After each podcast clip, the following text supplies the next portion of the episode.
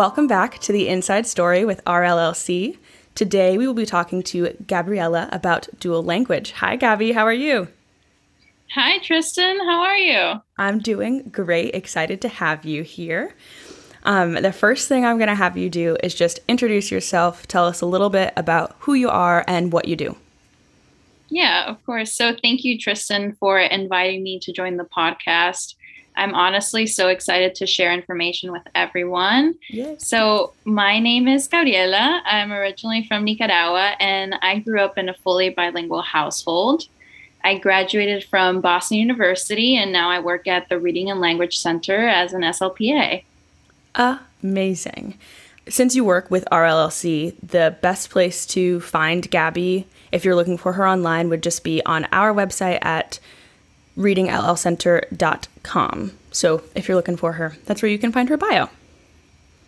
Awesome. So I'm excited to share information with you all about dual language learning, as well as some personal experiences. I'm also excited to debunk some myths surrounding dual language learning and share some information that you may relate to or even find helpful. Amazing. We're so excited for you to share all of that. Um, let's just jump right on in. So, first question I've got for you is How many Americans know more than one language? Yeah, so this is actually a super interesting question because you may expect this number to be extremely high based on the cultural diversity that we have in the United States. Right. However, according to the US Census Bureau, only 20% of Americans can converse in more than one language. That is so interesting that America has kind of a, a lower percentage. So, what would you say the percentage of the world's children are raised bilingual? Yeah, so approximately 66% of children worldwide are raised as bilingual or have early dual language exposure. However, only 22% of American children can speak another language at home. So when you really think about it, 66 compared to 22% is a big difference. And it made me think about why there's such a big gap, which is why I wanted to do more research on the topic.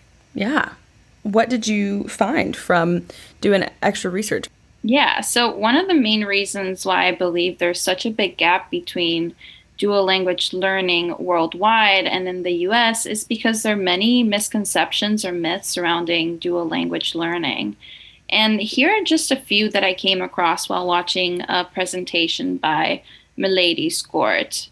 So, the first one that she talked about in her presentation is the belief that learning more than one language will confuse children. So, for example, a behavior that is often seen as confusion in bilingual children is code switching. And all code switching is is when a bilingual child uses more than one language in one sentence. So it might sound something like this. I went to my casa to see mi abuela. And this is really interesting because while it might appear like confusion to others, research has shown that it is not the case at all. So, code switching is actually a normal part of bilingual development, and there are many reasons why bilinguals do this. One of them being that code switching happens frequently in their communities and in their families that speak more than one language. So, what is really going on is imitation of behavior that they are observing from other family members or peers. Honestly, personally, to this day, I code switch nearly every day, and it is the most common way that I communicate with my family. Another reason why code switching is so common is that just as monolinguals, bilinguals are still in the process of building their linguistic resources.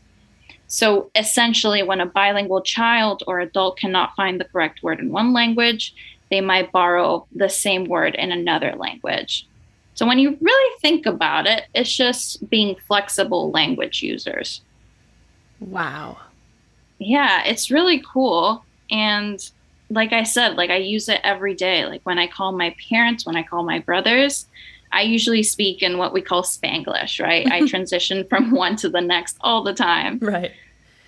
So there's also further evidence that suggests that bilinguals use their two languages strategically. And this is amazing because children as young as two years old can adapt what language they're using depending on their conversational partners. So we can conclude that learning more than one language cannot confuse children at all. Wow, that is that was very thorough. First of all, um, and really eye opening because it that sounds like children feel like a little bit more advanced in their like language learning, kind of because you've got you've got two languages that you're learning similar vocabularies in, which is super cool. Yeah, and I like to think of code switching as like bilingual ingenuity, right? When you right. can't when you can't find one word in one language, it's kind of like you work smart and not hard, and you yeah. just transition into the other one. Yeah, exactly. Very cool. So, another common misconception is that speaking two languages can cause a speech or language disorder.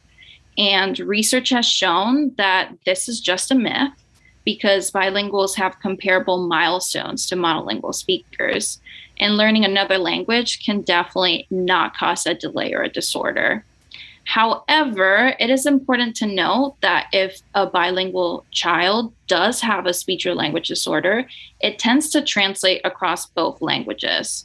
So, what this means is that if a child is equally fluent in both languages, the two languages will be equally affected by that disorder.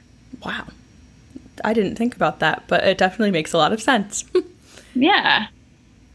So now that we've dispelled some of those myths, what are the benefits of learning dual or multi languages?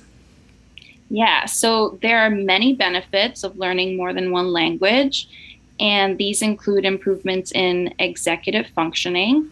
In general, research indicates that bilingualism provides a strong form of brain training that can improve a child's development of executive functioning and control.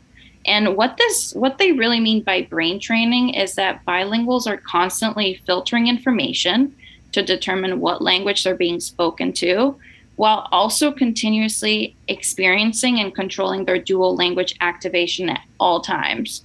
So the bilingual experience can also be seen as a form of brain training or even multitasking. Wow. Yeah.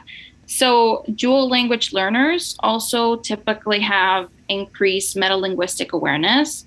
And metalinguistic awareness is someone's ability to consciously understand the properties and structures of language, as well as how they are used to communicate. They also may experience aging, health, and academic benefits. Oh. Yeah for example, there are studies that show how learning more than one language can actually have a positive effect on later life cognition. And this includes individuals who learned a new language as an adult. Uh-huh. So, all these benefits, you can have them even if you learned a second language now as an adult. Wow, that should encourage yeah. a lot of folks. yeah, exactly. So, essentially speaking more than one language is associated with higher performance in processing speed and verbal abilities and in general better cognitive reserve. So being multilingual can also have a major impact on your academic and professional success. And there's a really cool statistic that says that bilingual adults tend to have higher average salaries and greater career opportunities. Wow this like really is inspiring me to learn another language. I've always wanted to learn Italian, and you know, you have to take a language in college. So that's what I did. I learned Italian.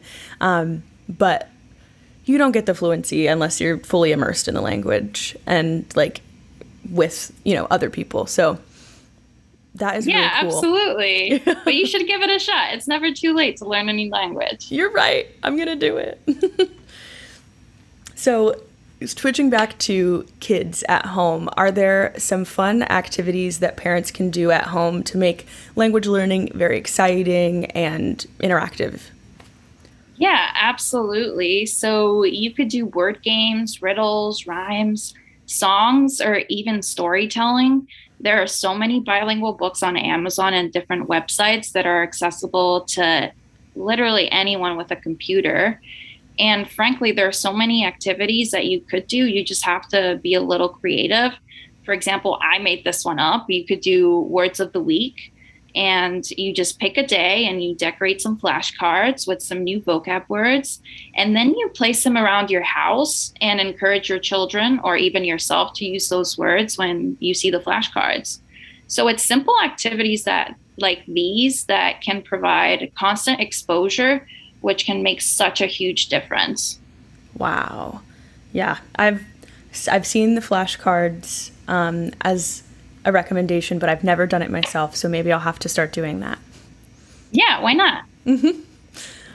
And then my last big question for you, which is a little bit different from the other ones, is can you explain how language and culture are intertwined?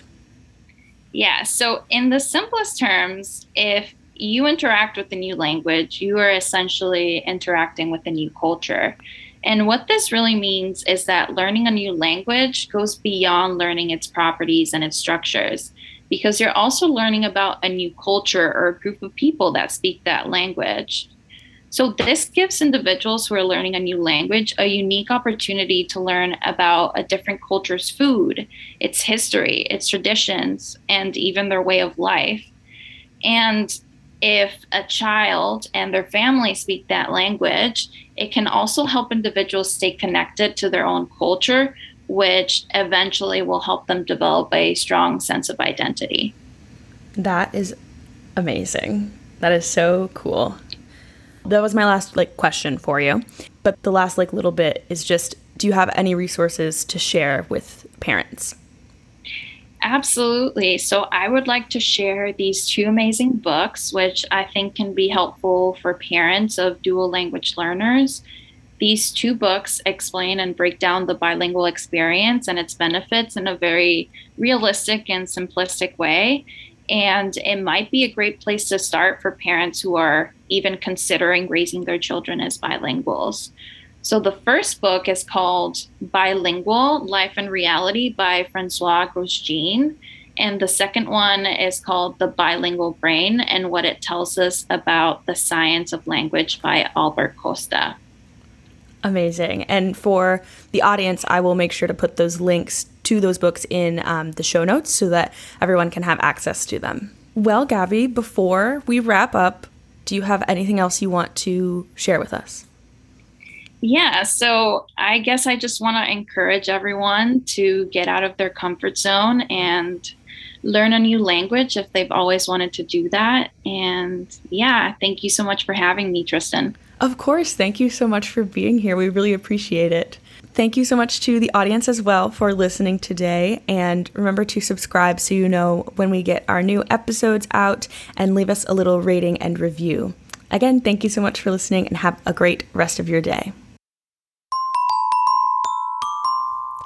I just want to let the audience know of something really cool that Gabby does here at RLLC. She is actually um, heading a Spanish teaching program. It's called Espanol con Gabby, and it's for children and adults. So, anyone that is interested in learning Spanish, it's one to one sessions, and they're an hour long for $40. So, you guys should definitely check those out. I'll have those linked in the show notes as well if you're interested.